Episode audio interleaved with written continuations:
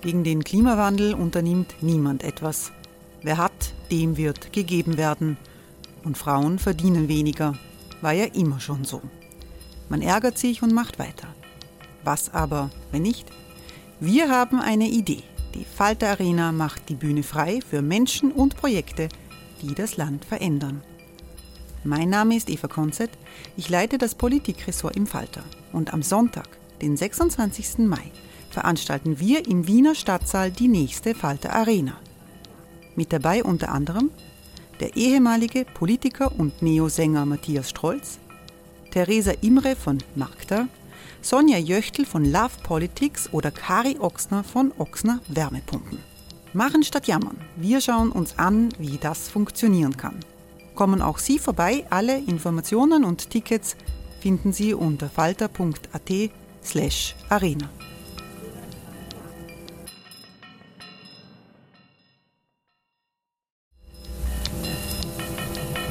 Falter-Podcasts werden durch Werbung unterstützt. Das hilft bei der Finanzierung unseres journalistischen Angebots. Hey, I'm Ryan Reynolds. At Mint Mobile, we like to do the opposite of what Big Wireless does. They charge you a lot, we charge you a little. So naturally, when they announced they'd be raising their prices due to inflation, we decided to deflate our prices due to not hating you. That's right. We're cutting the price of Mint Unlimited from $30 a month to just $15 a month. Give it a try at mintmobile.com slash switch. $45 upfront for three months plus taxes and fees. Promo rate for new customers for limited time. Unlimited more than 40 gigabytes per month. Slows. Full terms at mintmobile.com.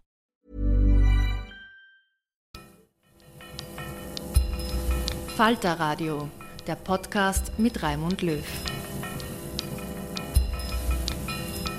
Herzlich willkommen im Falterradio. In dieser Sendung gibt es Neues aus dem Universum des Falter, ganz aktuell über den Prozess gegen den Schauspieler Florian Teichtmeister und über das Duell der Kurzfilme diesen Herbst. Mit dabei in dieser Sendung sind auch Christian Schüller, der neue Chefredakteur des Jüdischen Echo, das vom Falter Verlag vertrieben wird. Sie werden ebenfalls Klaus Nüchtern hören, der eigentlich der Literaturkritiker des Falter ist, der dieses Jahr aber ein Buch über Vögel herausgegeben hat. Famose Vögel ist der Titel dieses Buches. Klaus Nüchtern weiß zum Beispiel auch, wie Vögel zu Verbrecher werden können.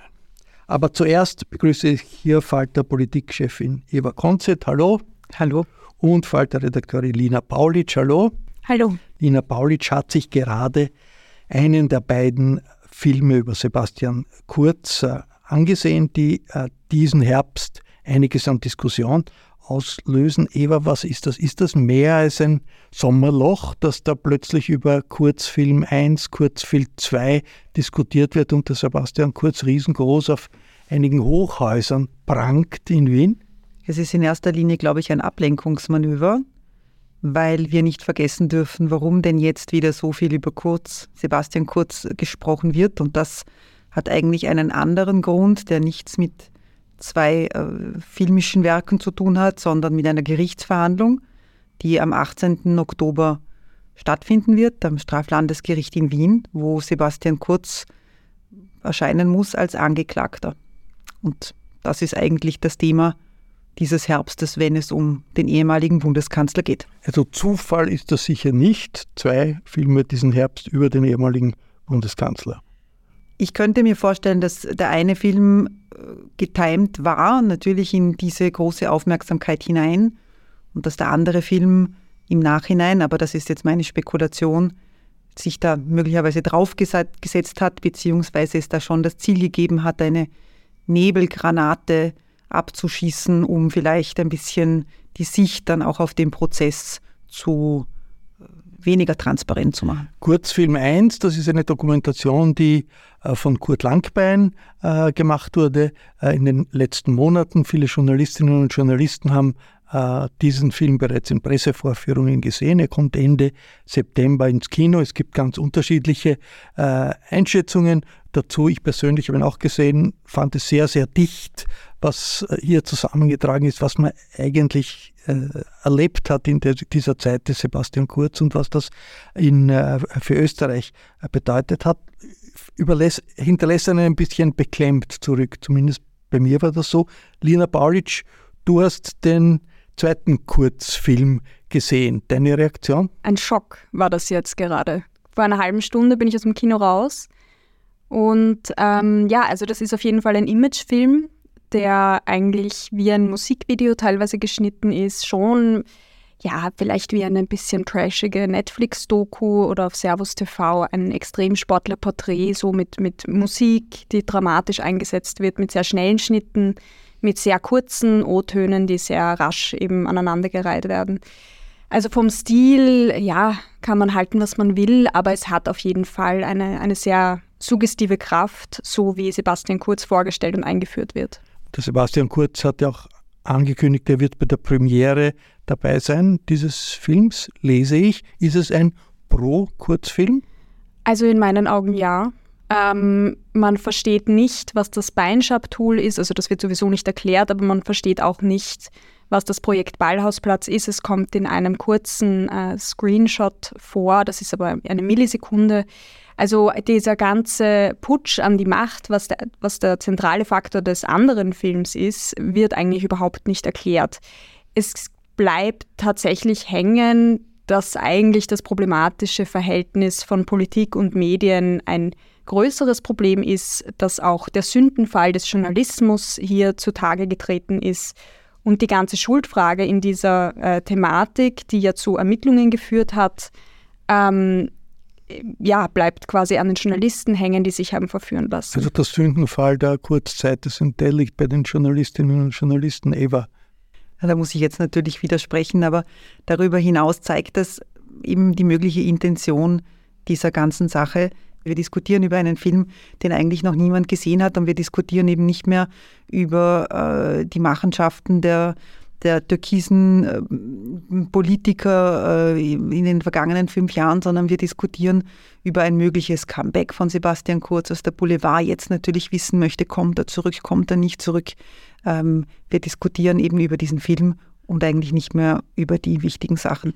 Die Werbung für diesen Film rund um die Person des Sebastian Kurz hat natürlich schon etwas von einem Vorwahlkampf, obwohl der Ex-Kanzler jetzt sagt, er ist Geschäftsmann in verschiedenen Bereichen. Er ist Geschäftsmann äh, gemeinsam mit einem Partner für Abhörsoftware in Israel. Er ist Geschäftsmann äh, mit einem amerikanischen Millionär, Peter Thiel. Ist das äh, etwas, was rein spekulativ ist, äh, Eva, dass der Sebastian Kurz wieder zurück will? Oder gibt es nicht doch in Wirklichkeit schon viele Hinweise? Also die Tatsache, dass der Sebastian Kurz mit dem ungarischen Regierungschef auftritt, als ob er jetzt noch immer äh, Kanzler wäre äh, in Österreich. Es gibt ja auch Leute, die sagen, in Wirklichkeit wird hier vorbereitet eine Übernahme der ÖVP, falls dem äh, ÖVP-Chef Nehammer es nicht so gut geht. Mit vielen ehemaligen Mitstreitern sitzen alle in einem Großraumbüro am Schubertring. Das kostet ja auch nicht viel, äh, nicht ganz wenig. Mich würde in dem Fall am meisten interessieren, was die offizielle ÖVP-Spitze darüber denkt. Du hast das, Raimund, richtig gesagt. Wir haben einen äh, amtierenden Bundeskanzler in dieser Republik. Es gibt einen offiziellen Parteichef, der heißt äh, im Moment Karl Nehammer. Inwiefern da ein Comeback geplant wird, äh, ist ganz schwierig zu sagen. Es könnte eben einige Hürden geben. Das sind einmal die strafrechtlichen Ermittlungen gegen Sebastian Kurz. Äh, es gibt jetzt eine Anklage, möglicherweise werden, der, werden dieser Anklage noch ähm, weitere Anklagen folgen.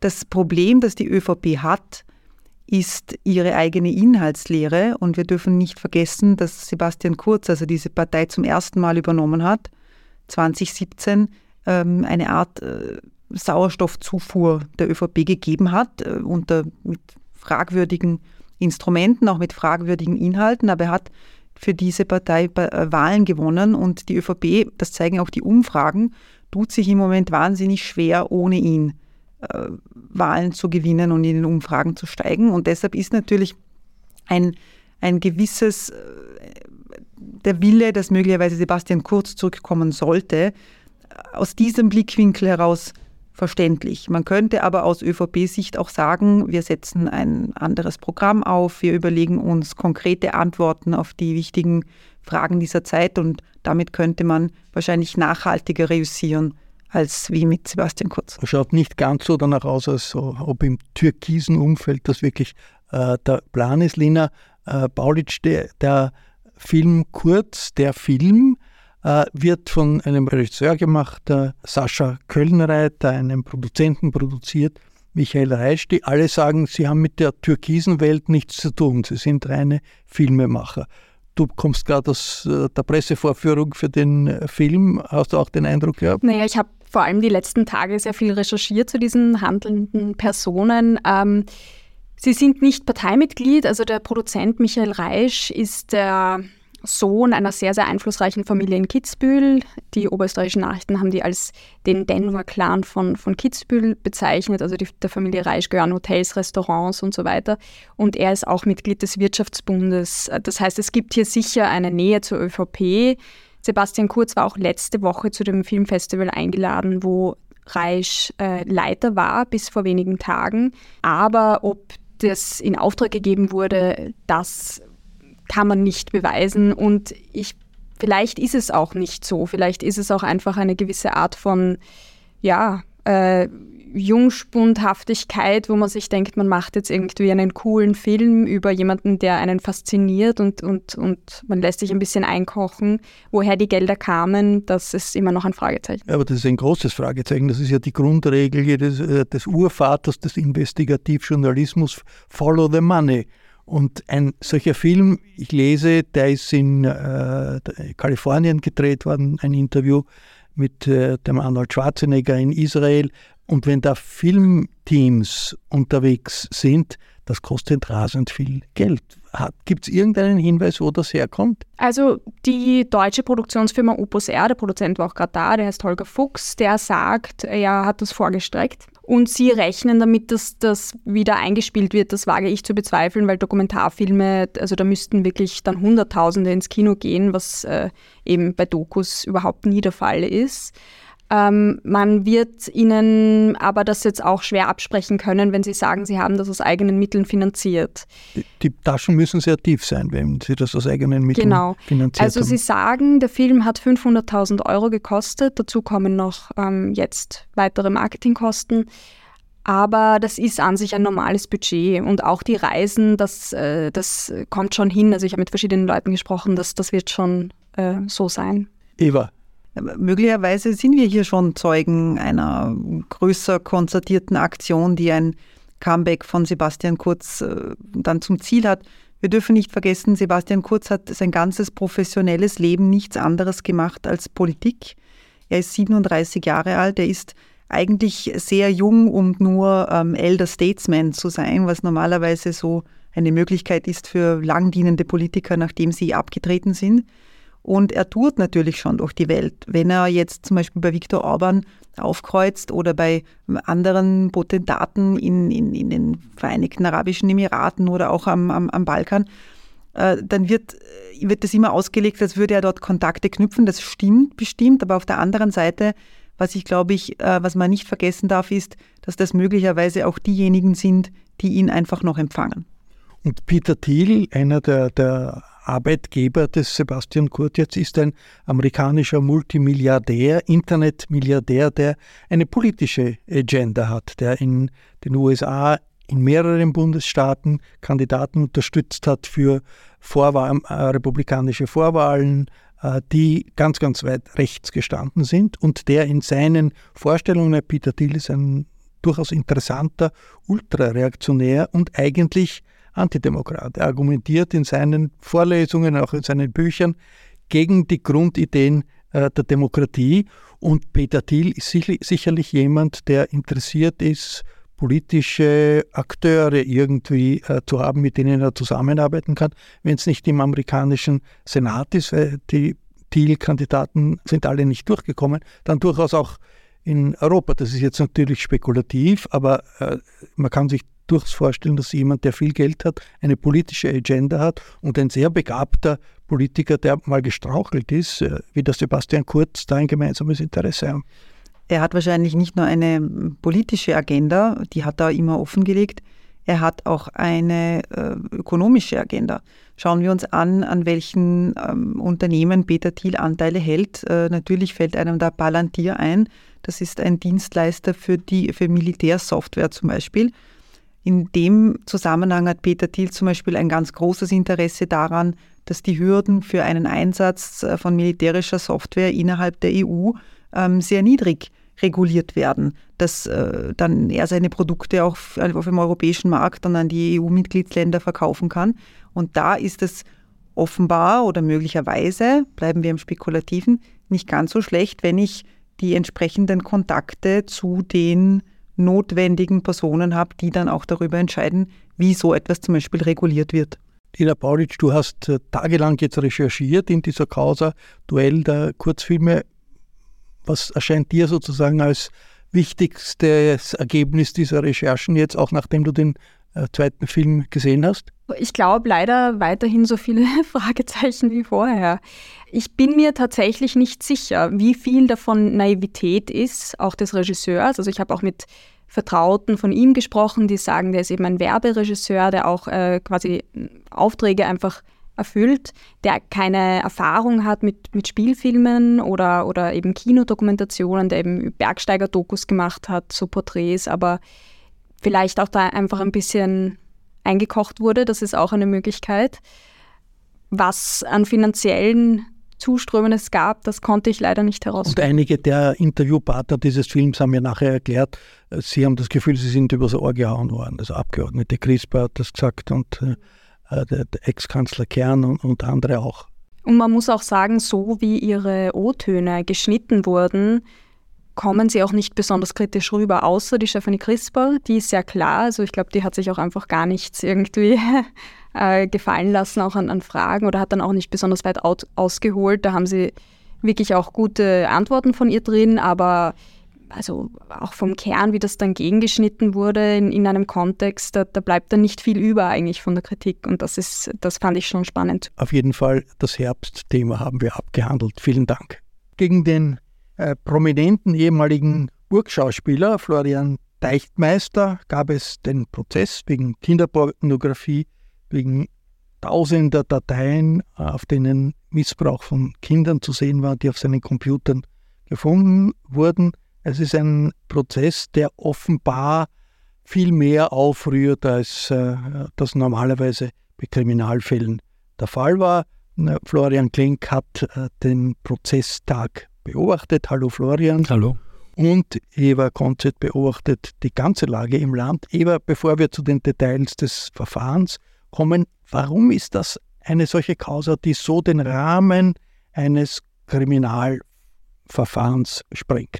In erster Linie natürlich, weil Florian Deichtmeister eine öffentliche Figur ist. Er ist ein bekannter Schauspieler. Jeder hat ein Gesicht dazu. Jeder hat ihn einmal gesehen, entweder in den Filmen, die er gemacht hat, oder im Burgtheater, wo er gespielt hat.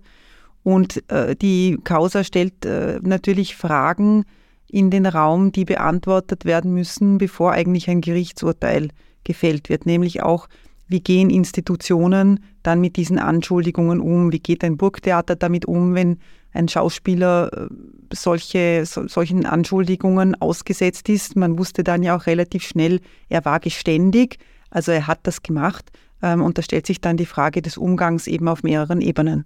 Und äh, Szenen wie die mit einem Galgen vor dem Gerichtsgebäude, Demonstrationen, ein Ausbruch von Emotionen im Internet. Ist das irgendwo gelenkt oder kommt das spontan aus Teilen der Volksseele? Würde ich sagen, beiderseits. Wir wissen, dass es Gruppierungen gibt in Österreich, die auf solche Themen aufspringen. Es sind also dieselben, die in Corona-Zeiten für unsere vermeintlichen Grundrechte eintreten, äh, die dann äh, vor einem Jahr gegen eine Russlandpolitik ähm, demonstriert haben, die jetzt äh, da wieder aufspringen, weil sie offenbar glauben, dass da Meter zu machen sind.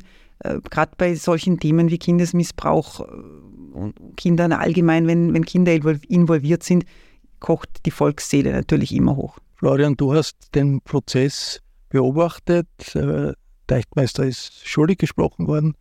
War das überraschend, dieses Urteil? Nein, es wäre überraschend gewesen, wenn man ihn eingesperrt hätte. Wie, ist dieser Prozess abgelaufen? In der Früh steht vor dem Gericht ein Holzgalgen mit Stacheldraht und der Name Teichtmeister ist eingraviert. und in der ersten Zuschauerreihe des Schwurgerichtssaals sitzen vier Boxer, ähm, die der Anwalt von Teichtmeister, der Rudolf Meyer, engagiert hat, um ihn zu schützen, weil er in der Nacht Morddrohungen bekommen hat. Der Rudi Meyer ist selber Boxer, darum hat er seine Boxer mitgenommen. Also wir erleben da eine sehr archaische Szene. Ich würde die nicht überschätzen. Es ist nicht so, dass da jetzt wirklich Gefahr gedroht hat, aber nach dem Urteil haben Leute im Gang gebrüllt, man möge dem Teichtmeister sagen, die den, den Penis abschneiden und ins Maul stopfen. Also man hat schon gemerkt, dass da eine Wutmasse, äh, nicht nur eine Protestmasse, sondern eine Wutmasse unterwegs ist. Und ich finde, das war heute eine Sternstunde der Justiz, weil der Richter ähm, klar gemacht hat, dass er sich diesem Mob, er hat buchstäblich gesagt, dem Druck der Straße nicht beugen wird, sondern ein aufgeklärtes und vernünftiges und gut begründetes Urteil gesprochen hat. Worum ging es da im Wesentlichen? Um die Frage, ob Teichtmeister, der erkrankt ist, das ist heute festgestellt worden, der pädophil ist, das hat er heute zugegeben, äh, besser aufgehoben ist in einer Strafanstalt mit einer relativ schlechten medizinischen Betreuung oder seine bereits zwei Jahre bestehende Therapie, die er engmaschig macht und die auch nachgewiesen hat im Gericht, fortsetzen kann. Außerhalb des Gefängnisses. Außerhalb der Mauern. Und das Gericht hat gesagt, wir verpassen dir eine relativ hohe Strafe, zwei Jahre.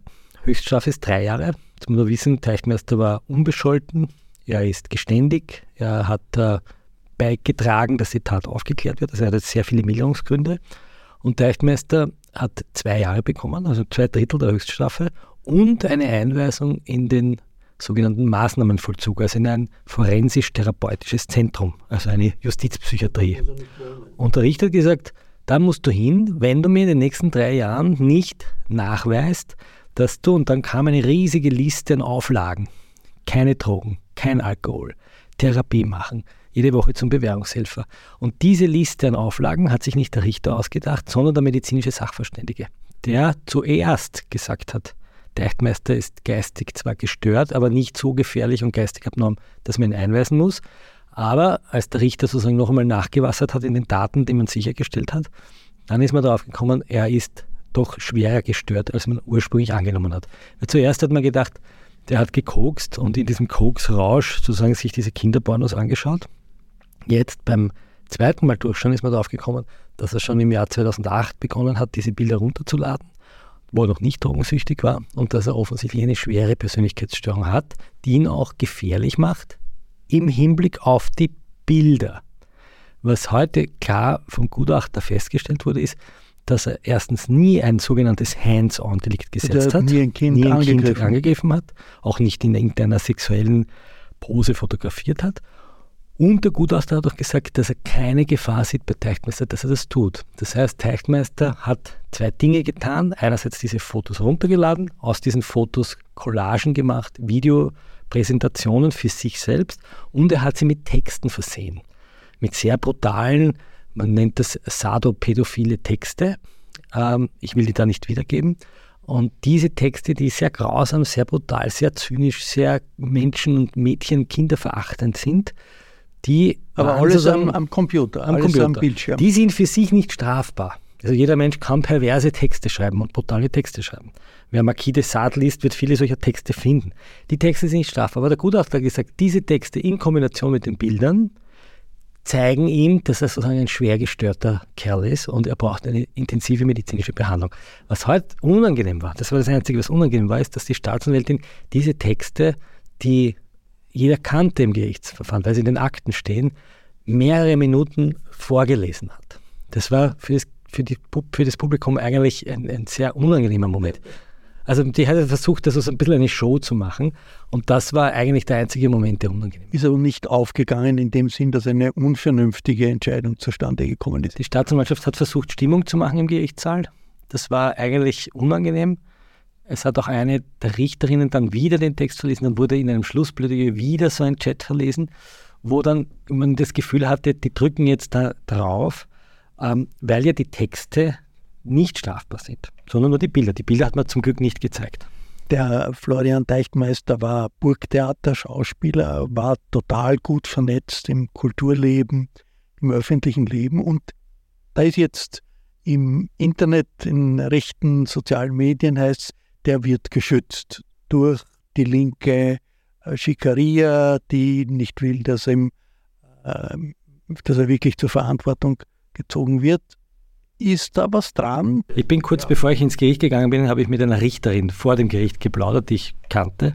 Und die Richterin hat gesagt, das, was mit dem Deichmeister passiert, ich zitiere jetzt die Richter, das sind unsere, ich sage das jetzt bewusst, was ich so gesagt habe, das sind unsere Pipifax-Fälle, die wir jeden Tag haben in der sogenannten Schweindelabteilung, so nennt man das im Krankenhaus. Sagen, wir haben tagtäglich mit diesen Leuten zu tun. Wir haben hunderte solche Verfahren laufen und der Rudi Meier, der Anwalt, hat gesagt, normalerweise sind wir in so einem Verfahren in fünf Minuten durch. Also, dass jemand geständig ist, Therapie macht, normal ist das sozusagen im Grauen Haus das ist das Haus, in dem Verbrechen verurteilt wird. Ja, das muss man sich vorstellen. So. Und alle, die diesen Prozess aus der Perspektive der Anklagebehörden, der Richter, der Anwälte gesehen haben, haben gesagt, der hat einen Promimalus der wird nicht protegiert, sondern im Gegenteil, der wird, dieser Prozess wird von einer, wenn man so will, deutschsprachigen Weltöffentlichkeit geführt. Es waren deutsche Medien dort, die FAZ, die Süddeutsche, die Neue Züricher, Fernsehteams. Das war wie, in einer, wie wenn es ein Inter... Ich habe ich hab noch nie gesehen, dass der Schwurgerichtssaal unten und auf der Galerie voll war. Wie stark, Eva, ist, geht dieses Gefühl, da wird jemand mit Glacierhandschuhen angegriffen, weil er aus den Eliten kommt, weil er aus der Schirkaria kommt. Wie tief geht dieses Gefühl in Teilen der Öffentlichkeit und ist das begrenzt auf ein paar äh, hetzerische Rechtsextreme oder geht das schon tiefer? es geht auf jeden Fall über den Fall Deichtmeister hinaus. Also der Fall Deichtmeister ist da jetzt für diese Gruppierungen einfach die Möglichkeit, Widerstimmung zu machen gegen die eh bekannten äh, Gegner aus ihrer Sicht, also gegen diese Eliten, dass es äh, Verschwörungen gibt äh, in der Justiz, dass es ähm, äh, da Machenschaften gäbe oder Seilschaften, die irgendwelche Leute schützen. Das ist deren gängiges Narrativ. Wir dürfen nicht vergessen, das gängigste Narrativ, das diese Leute haben, ist, dass es eine Weltverschwörung gibt, dass es irgendwo Eliten gibt, die quasi die Vorgänge der gesamten, was, was die Vorgänge, was global passiert, irgendwo aus dem Hinterzimmer steuern. Da haben Sie sich jetzt beim Deichtmeister einfach auch draufgesetzt. Mich hat der Prozess halt sehr erinnert an den Prozess gegen den, äh, gegen den äh, Fritzl, an den, an den, den Vater, der seine Tochter da jahrzehntelang in den Keller gesperrt hat. Und auch an den Prozess, ähm, oder gab es keinen Prozess, aber das Verfahren rund um Campus. Das ist eine Szene von Leuten, die große Verschwörungserzählungen haben und dem politischen Establishment, wer auch immer das dann ist, zutrauen, Kinder zu missbrauchen, Kinder umzubringen, Kinder zu verstecken, zu verkaufen. Wir kennen das von Trump. Wir kennen das aus Amerika. Das ist diese Erzählung, die auch QAnon-mäßig sozusagen verbreitet wird. Der Rutter, der diese Demonstration gemacht hat vor dem Haus von der Mutter von Teichtmeister, wo auch mit dem Galgen vor dem Haus der Mutter in Langenlois demonstriert wurde, der hat gesagt, es gibt die Gerüchte, dass linke Politiker diese Kinder schon das schützen, dass hier die Kinder ermordet werden. Das ist in Amerika ganz stark gewesen gegen Hillary Clinton, ist verbreitet worden. Sie hat irgendwie in einem Keller Pizzeria. Kinder umgebracht in, in Washington. Diese, diese Erzählung, eine Erfindung. Diese Erzählung, die Eliten, die Grausamen, bringen eure Kinder um und schützen sich dann auch noch, die ist verbreitet. Was mich heute schon gewundert hat, dass die Demonstration relativ wenige Leute waren. Also es war jetzt nicht ein langer Zug von Leuten, die, wir kennen das als lange Leute, wo sie da mit Kuhglocken gekommen sind, sondern es war eigentlich ein kleines, versprengtes Grüppchen, man muss eigentlich sagen, eher verlorene Seelen, die da gestanden sind. Leute, die teilweise sehr aggressiv dann reagiert haben, wo ich nicht ausschließen konnte, dass die auch sozusagen persönliche Erfahrungen mit dem Thema haben, dass sie auch emotionalisiert hat. Ja.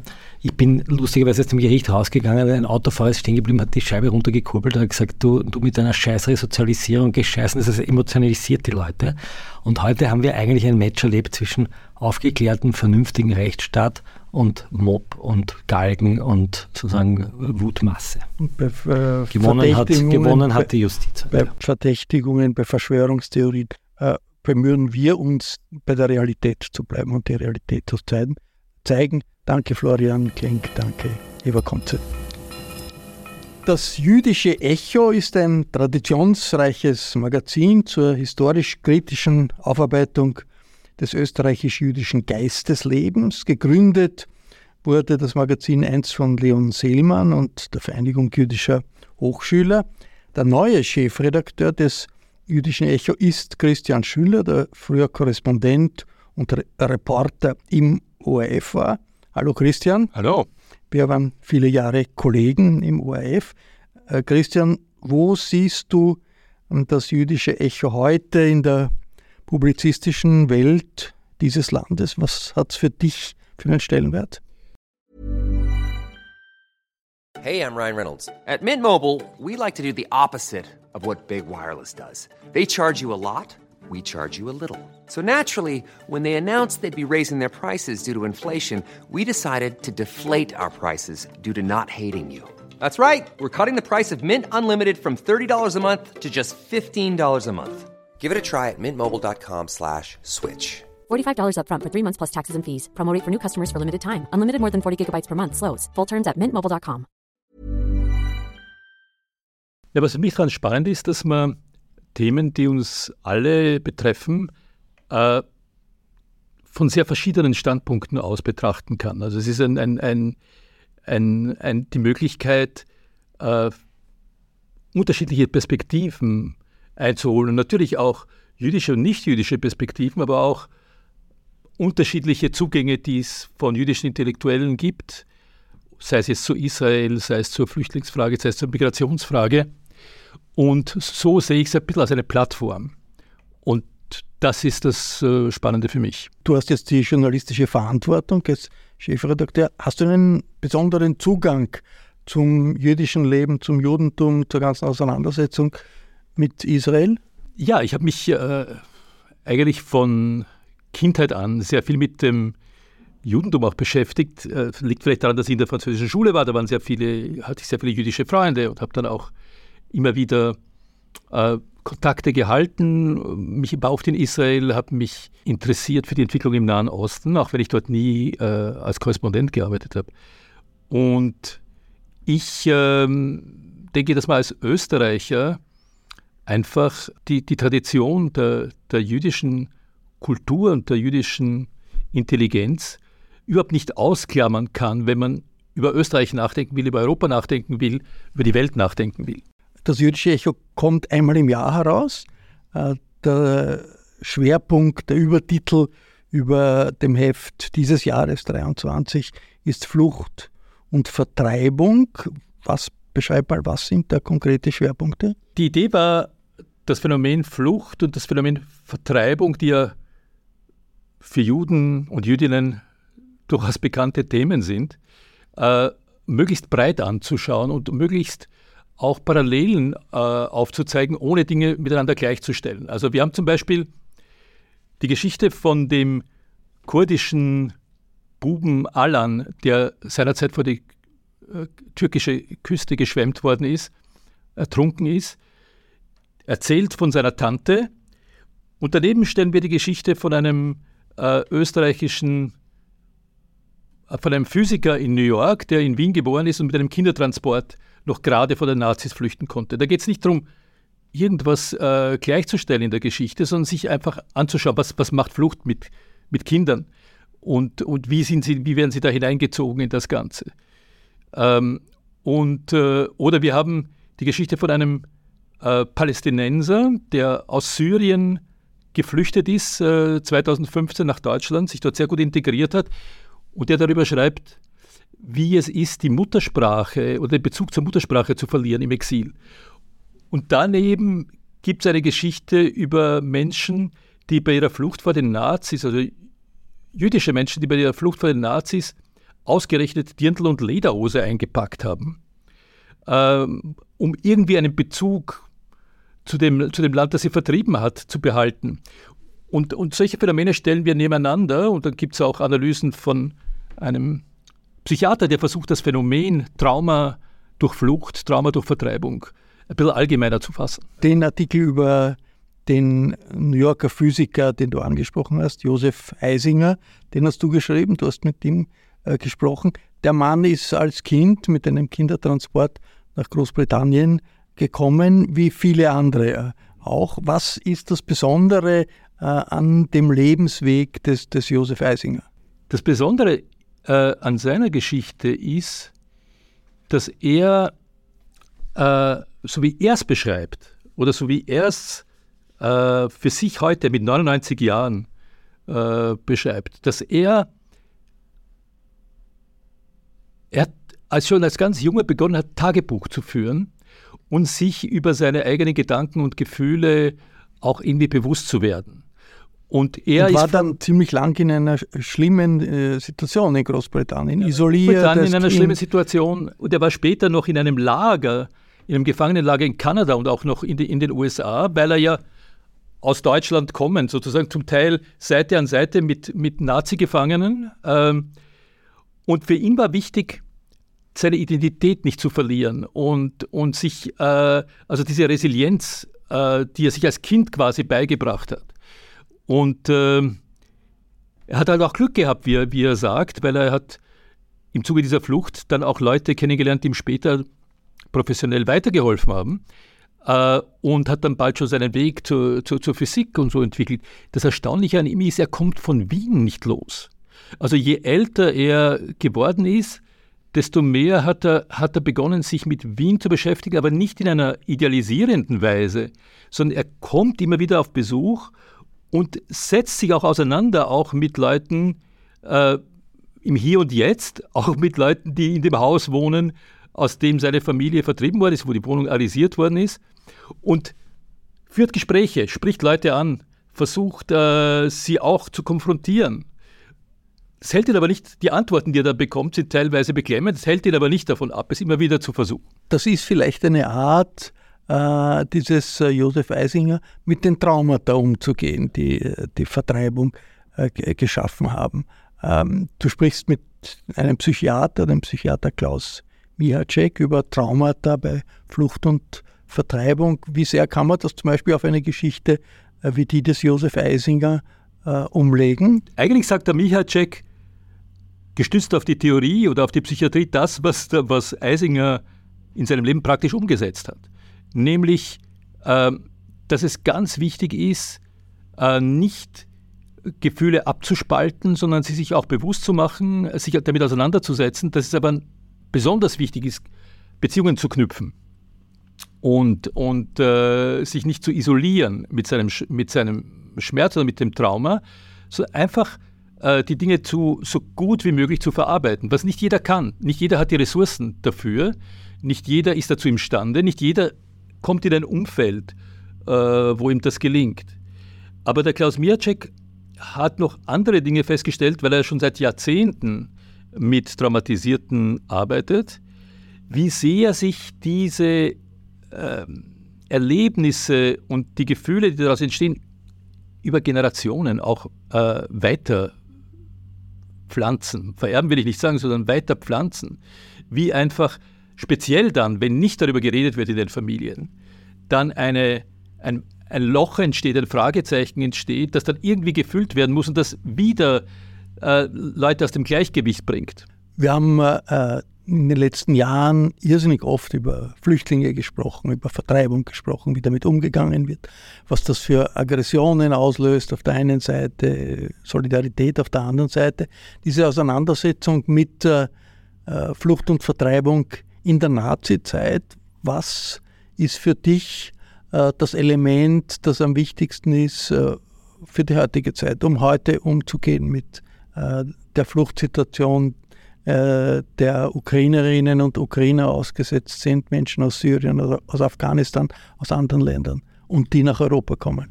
Ich fand da recht interessant, was äh, eine Anthropologin, äh, Martina Steiner, die sich mit ganz anderen Flüchtlingen beschäftigt hat, also aus Afrika vor allem, was die beobachtet hat. Nämlich, dass die Angst der Eingesessenen, der Einheimischen vor den Fremden teilweise auch etwas mit der tiefen Unsicherheit zu tun hat, die in uns allen drinnen steckt. Das heißt, die erinnern uns an etwas. Diese ohnmächtigen, blassfüßigen, die da kommen, erinnern uns daran, dass wir gar nicht so sicher sind in der, in der Existenz, in der wir stecken, dass das alles nicht so selbstverständlich ist, dass wir tausende Ängste haben in alle Richtungen. Und wir wollen diese Ängste nicht sehen. Wir wollen nicht Menschen sehen, die das spiegeln, was wir täglich verdrängen, wenn wir uns einbilden, wir leben in einer geordneten, sicheren Welt. Das alles äh, im Rahmen von vielen anderen interessanten und spannenden, auch überraschenden äh, Artikeln. Das jüdische Echo kann man sich besorgen über den Falter Buchversand. Und es auch in einigen Buchhandlungen, aber nicht überall natürlich. Ich nehme an, du arbeitest bereits am Heft für 2024. Was ist da der Plan? Der Schwerpunkt ist Solidarität mit, wiederum mit vielen Facetten, denn einerseits geht es ja auch, was heißt Solidarität mit Israel, was heißt kritische Solidarität, wo hat überhaupt Solidarität ihre Grenzen, aber wir schauen uns auch an, was ist aus, aus dem Gedanken der Solidarität in der Gesellschaft geworden? Wie schaut es zwischen den Generationen aus? Wie schaut es zwischen den Minderheiten aus? Wie schaut es zwischen den Stärkeren und den Schwächeren aus? Gibt Solidarität noch oder ist das vielleicht so überholt? Ist das, ein, ein äh, ist das sozusagen ein, ein, überholtes Konzept oder hat das eine Zukunft? Und das ist ein Thema, das uns äh, in den nächsten Jahren wahrscheinlich eher mehr beschäftigen wird als weniger. Vielen Dank, Christian Schüller. Etwas Überraschendes gibt es dieses Jahr im Falter Verlag und zwar geht es um Vögel. Famose Vögel ist der Titel eines Buches und damit machen wir einen großen inhaltlichen Schnitt. Der Autor dieses Buches ist der Literaturkritiker des Falter Klaus Nüchtern, der jetzt hier im Podcaststudio Platz genommen hat. Hallo Klaus. Hallo. Es ist ein amüsantes Buch, famose Vögel. Es ist ordentlich viel Blödelei dabei. Man erfährt aber auch ziemlich viel. Du beschreibst 90 heimische Vögel. Jetzt, was bringt ein Literaturkritiker, der eigentlich dicke Bücher liest und kundig beschreibt, was da drinnen steht, was bringt den dazu, über Vögel zu schreiben? Na gut, äh, der Literaturkritiker verlässt auch ganz gerne hin und wieder die Leserstube und begibt sich in die freie Natur. Und in der hat er vor Jahrzehnten angefangen, äh, die Wolken zu beobachten. Ich bin Mitglied der Cloud Appreciation Society, also der Wolkenwertschätzungsgesellschaft, ein, äh, glaube ich, 13, Mitglied 13.220. Und dann hat sich das ein bisschen äh, auf die Vögel verschoben, äh, weil ich dann einfach darauf aufmerksam gemacht äh, geworden bin, dass da halt abs am Himmel sich auch noch andere Dinge abspielen. Jetzt zu den witzigen Beschreibungen in deinem Buch gehört die Beschreibung äh, des Kleiber. Ich lese da, der Kleiber, gut, der Kopf, kann Kopf unten, unterklettern, ist schon ganz gut, aber du schreibst, er ist unter den Verbrechervögeln der pfiffigste. Verbrechervögel, was ist denn das? Äh, ja, ich habe, äh, wie, äh, wie diese Vögel als Vogel der Woche einmal in der Woche im Falter Morgen erschienen sind, habe ich dann so Subkategorien entwickelt, unter anderem die Verbrechervögel. Und das sind einfach alle, oder halt soweit sie mir untergekommen sind, diejenigen, die eine Maske tragen. Also so wie die Panzerknacker in Donald Duck eine schwarze Augenbinde. Also nicht unbedingt tatsächliche Verbrecher, die Verbrechen ausführen, oder? Naja, also die, die ver, verüben schon aus unserer Sicht Verbrechen. Also beim Kleiber könnte man da vielleicht irgendwie den Uh, unfriendly Takeover von Wohnhöhlen, also so ein Wohnungsraub. Das, der Kleiber, der Name leitet sich her vom, äh, vom mittelhochdeutschen Kleiben, das heißt einfach äh, zukleben. Der verschmiert äh, die Höhlen so, dass nur mehr er durchpasst. Und dann gibt es natürlich noch den Raubwürger und den Neuntöter, wo man schon dem Namen nach irgendwie erkennt, dass die ein bisschen gefährlich sind. Aber wie, wie, schaut der Kleiber aus, Nur, dass man sich ein bisschen vorstellen Der Kleiber kann? ist eigentlich einer der am besten identifizierbaren Vögel. Das ist ein Grau, am Rücken grau, auf der, auf der Brust rostrot und wie gesagt mit dieser schmalen schwarzen Augenbinde und einem nicht ganz kurzen, so leicht aufgestellten Schnabel. Ich habe immer die Vision, dass man mit denen eigentlich ganz gut Darts spielen könnte. Und den gibt es in den gibt, Städten, in Dörfern, den gibt es praktisch in, in, Natur. In jedem, äh, in jedem Wiener Park, wo ein paar Bäume umstehen. Jetzt was? Neuntöter ist noch ein Verbrechervogel. Ja. Was tut der? Naja, der, der macht Schaschlik. Also der spießt äh, das, was er, von dem er sich ernähren äh, möchte oder tut. Also das, dazu gehören zum Beispiel äh, Eidechsen, Käfer oder auch kleinere Wirbel, äh, vielleicht auch kleinere Wirbel, also Mäuse und dergleichen, die spießt er auf Dornen auf. Und volksmythologisch, äh, glaube ich, leitet sich das Neuntöter davon her, dass angenommen wurde, er tötet erst einmal neun Tiere, bevor er sich dann quasi an dem Spieß von unten bedienen der, darf. Gibt es äh, den oft, den Neuntöter? Habe ich noch nie gehört, der den Namen. ist relativ weit verbreitet.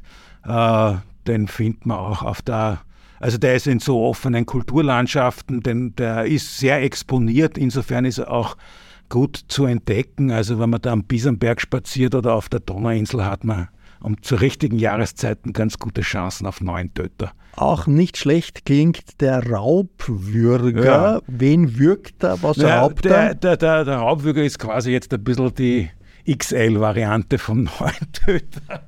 Der macht im Grunde genommen das gleiche. Der, der, der, äh, der Neuntöter ist eigentlich relativ zart, der ist nicht sehr viel größer als ein Spatz.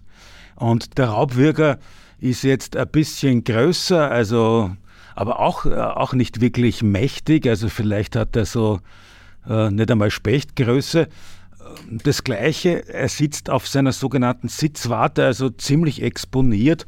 Und der schaut auch relativ äh, martialisch aus, also weil der heißt ist nur schwarz, weiß und grau, also so wie ein Ritter in seiner Rüstung. Wo sieht man diesen äh, beflügelten Ritter? In, der ist Rüst bei uns Rüstung? relativ äh, selten. Aber man hat ganz gute äh, Chancen, zum Beispiel in den Machtheierauen, auch eher in den offenen Landschaften. Jetzt dämonische Kräfte werden ja äh, allen möglichen Vögeln zugeschrieben, auch die Elster. Dort weiß eigentlich jeder typische Elster. Ist das berechtigt? Nein, das ist ein bisschen, ja, das ist äh, meines Wissens einfach Quatsch. Also ich wüsste nicht, dass die da äh, dass die da irgendwie Schmuck und glänzende Sachen in ihren Nestern haben. Es, äh, es gibt äh, einen australischen Vogel, der ist auf blaue Dinge spezialisiert. Also der sammelt alles auf, was, was blau ist, von Kugelschreiber bis Babyschnuller und Glasstücke und kleidet damit äh, sein Nest aus, um potenziellen Partnerinnen zu Seidenlaums, einer Seidenlaubenvogel oder so ähnlich, um, um der Partnerin zu imponieren. Aber die Elster, ist, die tut äh, nichts Böses. Die, naja, äh, Böses tun, äh, die ganzen Rabenvögel sind alle ein bisschen gefrasst, also die sind halt hochintelligent. Uh, man kann, also ein, ein klassisches Schauspiel, das auch in Wien zu beobachten ist, sind einfach Krähen, die Turmfalken vermöbeln. Oder, vermöbeln äh, heißt? Naja, also einfach die segieren, auf die hinfliegen zu zweit und schauen, dass der sich schleicht. Jetzt Kuckuck. Ja? Kuckuck hat natürlich einen ganz schlechten Ruf. Kuckucksei ist, weiß man, das Weibchen legt das Ei irgendwo in ein anderes Nest. Warum? Das hat evolutionsbiologische äh, Gründe. Äh, die haben sich äh, vor vielen, vielen, vielen Jahrtausenden, ich bin da nicht so sattelfest, äh, äh, darauf verlegt, weil sie von den Singvögeln, die da geschickt sind, irgendwie verdrängt worden, äh, Raupen, ganz, ganz grausliche und giftige Raupen zu fressen. Und die können sie aber ihren eigenen Jungen nicht füttern. Und deswegen sind sie auf die Strategie verfallen, die Jungen sozusagen als Pioniere der Patchwork-Familie anderen unterzuschieben, wobei die Kuckucke dann auch auf spezielle Vogelarten spezialisiert sind. Also es gibt Kuckucke, die dann, dann halt dem, weiß ich nicht, dem Hausrotschwanz oder dem Rotkehlchen die Eier reinlegen. Also vielfältig ist die Evolution, wie man sich das gar nicht vorstellen kann. Aber gibt es eigentlich einen Vogel, der bei dir ganz besonders gut wegkommt? Ja, das, ist der, das sind die Mauersegler. Weil? Das ist sowas, eine so eine unfassbare Kreatur, äh, die nicht nur unglaubliche Strecken zurücklegt, also vom Kongobecken bis halt äh, nach Europa, äh, äh, die das in einer unglaublichen Geschwindigkeit äh, tun und die einfach äh, monatelang nur in der Luft sind. Also die, die, äh, die Gattung Apus apus heißt die, wurde, das heißt sowas wie fußlos. Die haben nur ganz winzige Beinchen, weil die eigentlich keinen Bodenkontakt brauchen, außer um zu legen und zu brüten. Alles andere Essen, Schlafen, Fortpflanzung wird in der Luft erledigt. Und das ist, der Vogel heißt? Mauersegler. Der Mauersegler sieht man den? Den sieht wann? man, das sieht man bei uns circa vom 27. April bis äh, Anfang August. Also nicht mehr jetzt im Herbst. Jetzt? Was bringt der Herbst dem Vogelfreund? Naja, Vielleicht auch der, dann der, der Herbst Winter? Bringt, bringt, dem Vogelfreund äh, vor allem irgendwie den äh, Zugvögel, also den, den Kranichzug zum Beispiel. Jetzt, das wird noch etwas dauern, das ist dann Oktober, November und den Gänsestrich. Und äh, ja, und im Winter äh, ist eigentlich sozusagen das äh, interessanteste Gebiet in Wien die neue Donau, weil da gibt es dann halt vielleicht irgendwelche Taucher oder Entenvögel, die man normalerweise hier nicht sehen kann. Und allen ist kalt, nur den Vögeln ist nicht kalt. Danke, Klaus. Das Buch Famose Vögel ist im Falter Verlag erschienen. Danke für Ihr Interesse. Alle Informationen über besprochene Produkte und nicht besprochene Produkte des Falter Verlags gibt es natürlich im Internet zu finden, zum Beispiel auf der Internetseite des Falter. Dort erfahren Sie auch, wie Sie Newsletter des Falter abonnieren können und wie Sie Probeabos bestellen. Ursula Winterauer Designation gestaltet, Miriam Hübel betreut in diesem Fall die Audiotechnik. Ich darf mich verabschieden. Bis zur nächsten Sendung.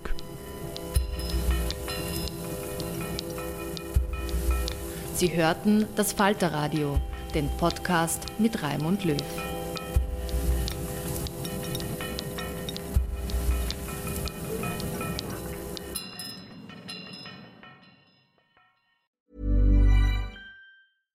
This message comes from BOF sponsor eBay. You'll know real when you get it. It'll say eBay Authenticity Guarantee. And you'll feel it. Maybe it's a head turning handbag, a watch that says it all, jewelry that makes you look like the gem, or sneakers and streetwear so fresh every step feels fly.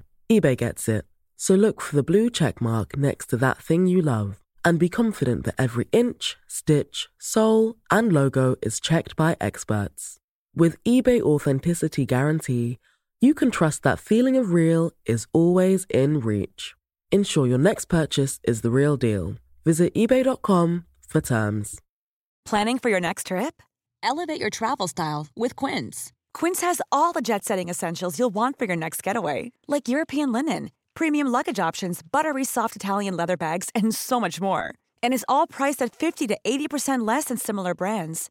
Plus, Quince only works with factories that use safe and ethical manufacturing practices.